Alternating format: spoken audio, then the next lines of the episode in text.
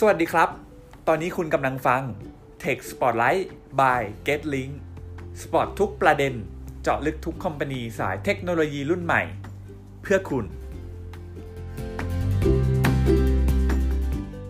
Hi everyone, welcome to Tech Spotlight by GetLinks. As part of the Remote Job Festival 2020, we're providing companies with a platform to share new and exciting technology innovations or insights into their business that perhaps people didn't know or expect from their company. Remote Job Fest is Thailand's first work-from-home job fair, running from 1st of May to 31st of May. We are raising awareness for remote work opportunities, using our platform and network to support Thai workers to find alternative income during this COVID-19.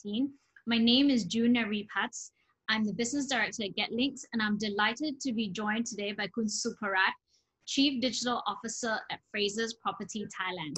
Thank you for joining us, Kun Suparat.Thank you for having me, June. Appreciate it. So maybe, Kun Suparat, can you introduce a little bit more about yourself and your background for the audience? Sure. So my name is Suparat. I hold a couple of responsibilities within the group.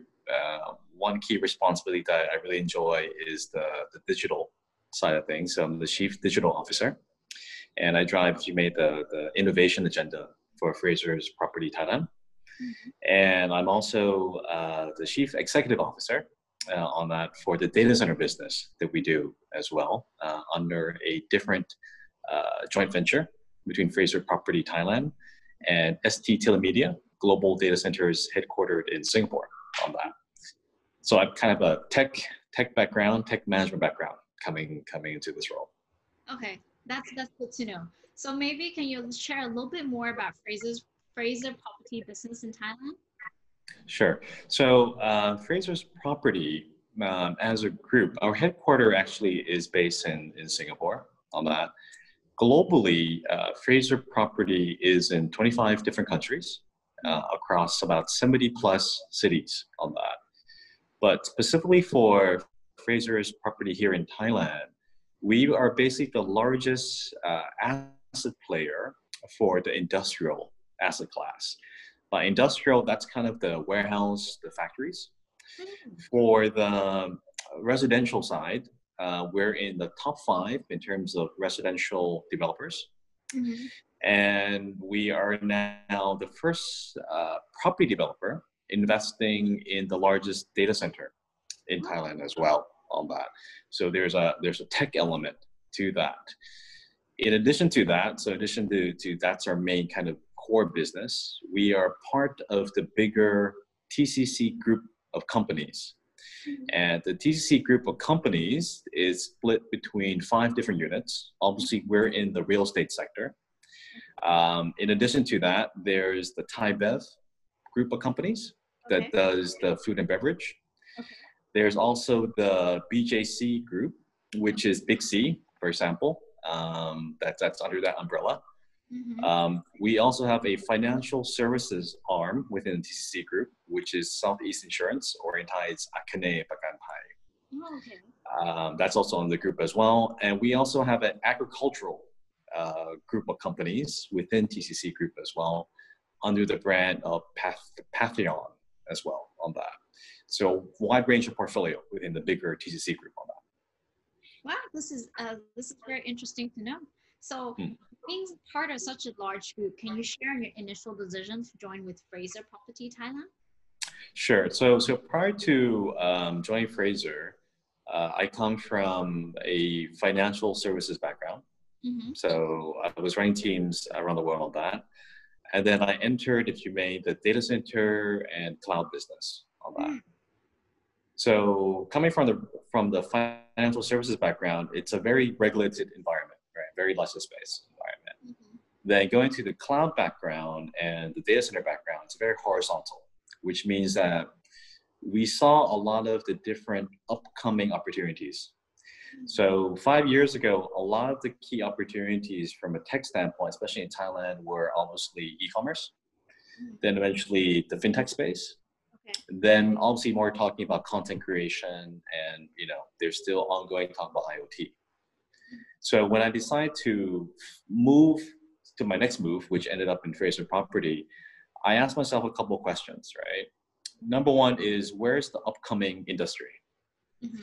And from a property segment, globally, the property sector is worth about $27 trillion, property itself, which is the largest sector in the world. It's larger than stock exchanges. It's larger than gold, commodities, and so on and so forth. Relative to the big five, so if you take Facebook, Google, Alphabet, Google, Amazon, Apple, and you combine their revenue together in 1 year, their combined revenue is about roughly a little bit less than 1 trillion. Wow. But the property sector is 27 trillion in valuation. Okay. Wow. So I wanted to be in a sector that has growth, number one. Mm-hmm.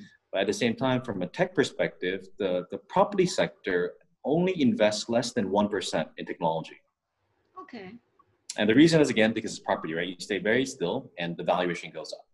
Mm-hmm. But as we've seen initial use cases like Airbnb is, I think, a B2C use case that people see starting to disrupt to a certain extent the hospitality business. I felt that this was an area that was up and coming, all right? So that's number one. That's part of the reason I moved. Number two, property, in my perspective, is very unique from an innovation standpoint compared to industries that have a lot of licensing. So banks and telecoms and energy, for example. So it's hard to do any innovation or creativity in a short period of time if you're kind of constrained with regulatory requirements. And the third part I felt from a technology standpoint, given there has been not so much investment, less than 1%, in a good positive way, there's no technical debt that you have to work on the legacy systems like other industries on that. So my career move was basically moving to an industry that was growing, where there is money to be made, obviously. You don't want to be an industry that's growing, but there's no profits. You want to be an industry that's growing and is profitable, number one. Very good advice. Right? A lot of people move the up-and-coming industries, but they're not profitable. There's a lot of top line, but you're not making any money. This is an industry that is profitable, along with a great desire to start to get into the digital footprint, and there's no technical debt that holds you back on that. So that's my main reason for moving to Fraser's Property Thailand. Okay, I think that advice that you just gave was excellent. You should always choose industries that is growing as well as making profits. Yes. Right. Yes. So that is excellent advice. Maybe another question would be on what are the major milestones or major projects for Fraser Property Thailand in 2020? Sure. So basically, I've been on the road now. This is my 7th month. And basically, we started with zero. So I was the first staff there. And I was given the mandate to set up the innovation team, which is the wallpaper you see in the back, right? So after that, our first key tangible, measurable innovation. So innovation is split between 3 different categories. The first category is operational improvement. The second category is adjacent. And the third category is disrupt. Innovation programs that from reference cases that do well spend about 70% of their time and resources first on operational improvement areas, about another 10 to 15, 15 to 20 you could argue on adjacent, and about 10% on disrupt. So we've been focusing our initial efforts on the operational improvement. And what we've done basically is that we've acquired data from our real estate. Part of the reason, again, that real estate is very interesting is the cost of data acquisition. So in e-commerce, as you know, data acquisition is done through subsidies, right? And you don't make a lot of money, but you acquire the customer. In property or property tech, one building, let's say like a Samyan building or a Park Venture building, has at least 500 CCTVs, okay? Which is acquiring data, streaming, or snapshots all the time. We took that data that was never monetized at all, which is basically free data, you could argue. And we actually captured the number of vehicles coming into our industrial park, okay? So we did an OCR AI recognition of the license plates coming in, and we're able to detect that. Based on that, we're able now to, we're on track, if we want to, reduce the number of dependencies or the costs associated with security guards, which is an estimate of 30% cost reduction on that. In addition to that, we're now collecting data obviously on the vehicles, but the type of vehicles coming in, which then allows us to move from operational improvement and in terms of that sector of innovation into the adjacent sector, which now we're working with part of the bigger group, of TCC group, to explore still very early if we want to do insurance tech. So let's say, Kunjun, you're driving to the office and you're driving, let's say you park your car, let's say at 9 a.m. to 6 p.m. Mm-hmm. You're paying insurance every day, right? But yes. It's given your car is parked in isolation, should you be paying insurance while it's being parked there? If it's protected and you're comfortable with that, for example. So the key milestone to answer your question is that we've able to reduce costs, but at the same time, we've opened a door up to an adjacent market that we could do as well. Mm-hmm. And then the final piece that we're doing now, we've kicked off is that obviously with the COVID situation, mm-hmm. COVID has completely changed the way real estate works, okay? So real estate traditionally is split between 5 different asset classes. So where you're living right now in your home is obviously the residential area. Our office is the commercial area. Where you go shopping is retail. When you have the warehouse factories, that's the industrial. And the 5th one is hospitalities. Okay. What's happened with COVID is that these 5 asset classes have been integrated or combined. So your home, residential, has also become your commercial, your office as well. And you could argue if you're a B2B merchant, you might use it as a warehouse, a mini warehouse in a way. So it's overlapping, right? So that has changed the perspective and therefore called upon the innovation team to say, what is the new retail experience? Which we believe, especially in Thailand, yes, e-commerce is a norm, but everybody doesn't want to stay home, right? People still want to go out to the shopping malls to eat. Yes, you can eat at home, but it's a lifestyle. You want to be at home and you want to be outside as well. But the question is now, what does that O2O integration look like with the epidemic without a vaccine, you know, having been found yet, for example. And we're doing a lot of things there, still very early, which we are looking at robotics as well, and looking at, again, at the CCTV cameras for data acquisition and strategy of that. So to answer your question, we've done cost savings, 30%.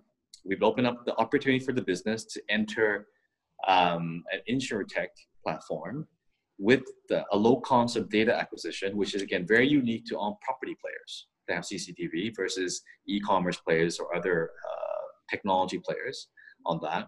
And now we are making sure that we incorporate the circumstance of COVID into how we actually evolve the experience of our potential customers and our own staff within our own real estate properties as well. So that's been kind of the last 6 to 7 months. Okay. So those happen within the pre-COVID and the midst of COVID.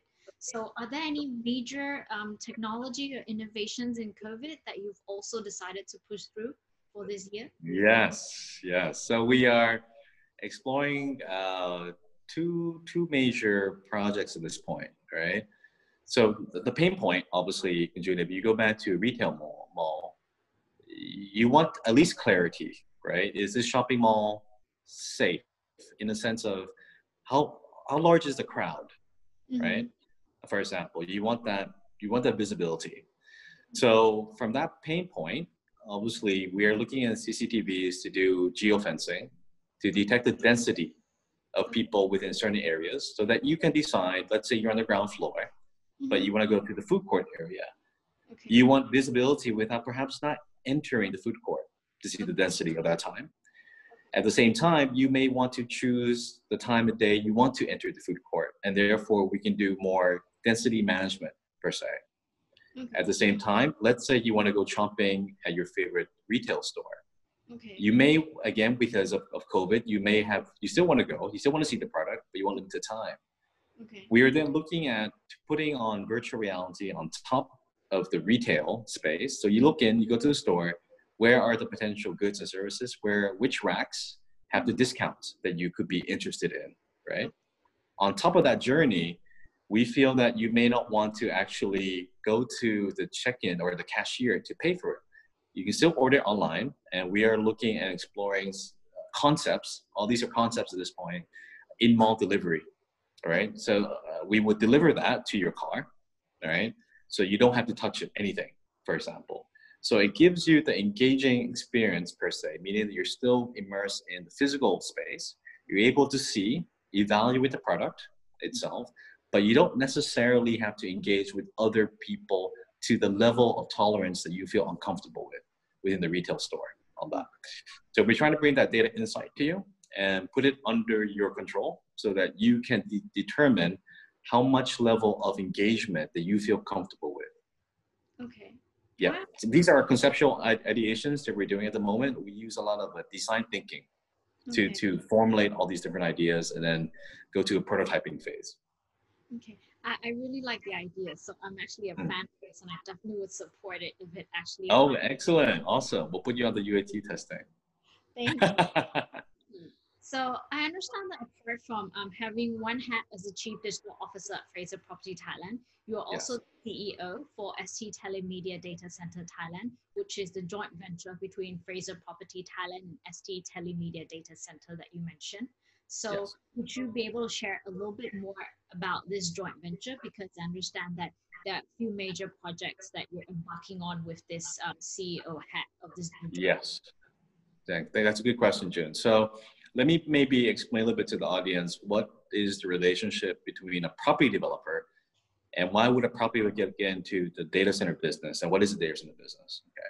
So going back to the different 5 asset classes, right, that we talked about, certain property is very, has the right criteria to build a condominium, for example. Certain properties have the right criteria to build a retail or a neighborhood. But certain land property has a specific criteria to build a data center, okay? So a data center's requirement is very similar in a very high level to building an embassy, right? It had to be a very secure environment. So from a property standpoint, it was seen as a business opportunity. So if there's land that's available, and in a secure location, perhaps the best tenant of the land is a data center provider, right? But at the same time, on the Fraser side, obviously Fraser is not a data center operator. So it made sense to join hands with somebody that's well respected within the industry and globally. Thus the joint venture came along with ST Telemedia and Global Data Centers. But what is a data center and why is this investment happening now? And what's my role in it? So great, great reference case, right? COVID again. With COVID, everybody's online. Yes. A lot of e-commerce players. So this is public data. Shopee, I think, grew over 300% during COVID, for example. Facebook in Thailand, these are numbers for Thailand, grew about 82% of growth. Very similar for Line, other players as well. But all that data, right, needs to be stored somewhere. Right? It needs to be stored in the data center on that. So the data center we're building in Thailand is the largest data center. And it is the largest data by size and also by power. In the data center business, we measure it by the number of megawatts. So we're building a 40 megawatt data center. To put into perspective, Thailand completely as of today, all the data centers combined have a combined power of 74 megawatts. We're building a 40 megawatt. So we're building beyond 50% of the current supply within Thailand. Wow. And the reason we're doing that is an easy comparison is Don Mueang and Suvarnabhumi, right? Thailand's a great hub, but before Suvarnabhumi was created, you know, there was a lot of traffic coming into Don Mueang, right? That's why they expanded to Suvarnabhumi. Right? And hopefully they do further expansions to take the incoming flights coming in. The flights are the equivalent of the data that's being generated, right? Which we've seen a massive increase during COVID. And we anticipate that this will continue. Again, another great reference case is Facebook. So Bangkok is #1 in the world for the number of active Facebook users, for example. So there's a huge demand for traffic coming into the country. So that's why we decided to go into the data center business. So my role there is to actually set up the business from scratch and to grow the business on that, all right? So that's also why I have 2 hats, both on the business side, but also both on the innovation side. So I do enjoy it. Okay. So actually I have to say that I think overall, this is something which is very, very, very, new for me, and also think that I've learned a lot in this past 10-15 minutes. And I think what you're doing with Fraser Property Thailand is amazing. I think it's very life-changing, and it's a very new decision, and at the same time it's also helping society adapt during the COVID period, which we don't know when it's going to end. So I have to say, is there anything else you want to share with our audiences to maybe allow them to, you know, a few last words? Sure. I think the key thing I want to really share with the audience of GetLinks is, well, obviously I want to commend GetLinks for your thought leadership to also add value back to the current, I guess, for a sad reason, the employment crisis that's happening on that. So I think the key thing I just really want to add to everybody at this is really from a mindset standpoint, right? As technology continues to evolve, the business landscape, COVID, as Jun, you pointed out, there's no clear line of sight yet in terms of a cure. The most important thing is that hope and faith. Don't lose that. And with hope and faith, hopefully that will drive you to increase your focus on new skills and new knowledge. But obviously look out for the upcoming industries, right? Like what we're doing in property tech, look at what we're doing in the data center space and see how you can repivot or relearn new knowledge and new skills, because these are the industries that we feel are resilient and these are the industries we feel is future-proof. With COVID, the data center business, to be honest with you, is benefiting. The data business is benefiting from COVID because more people are online. So as long as you start to anticipate, I think, and adapt, you'll be fine. So I think those are kind of the mindset things I kind of want to leave your audience with. Okay. Last but not least, again, I understand that because of the fact that, you know, you're the heroes, Fraser Property Thailand is one of the heroes of the 2020 COVID. You're also hiring because of the, because of, you know, the various projects you're still embarking on.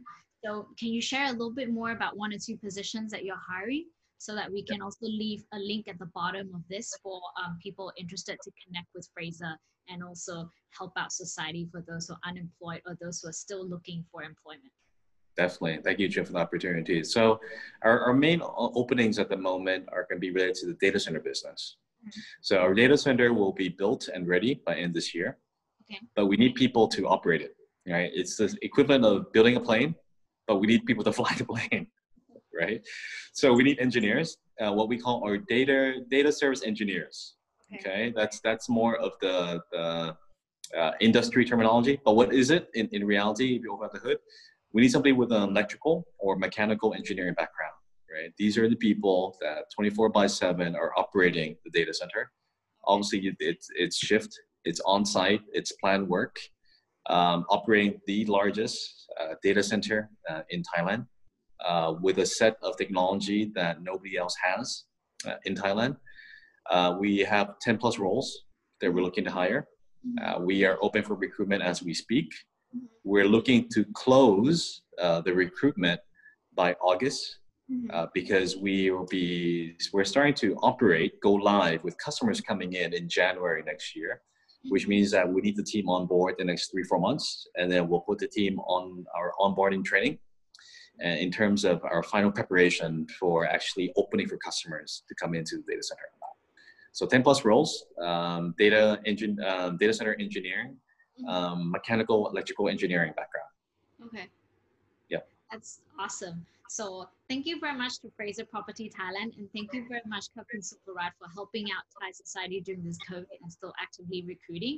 So in the link below, we'll point out how to get to Fraser for all these available jobs. Awesome. So, thank you. Thank you very much. And thank you, GetLinks.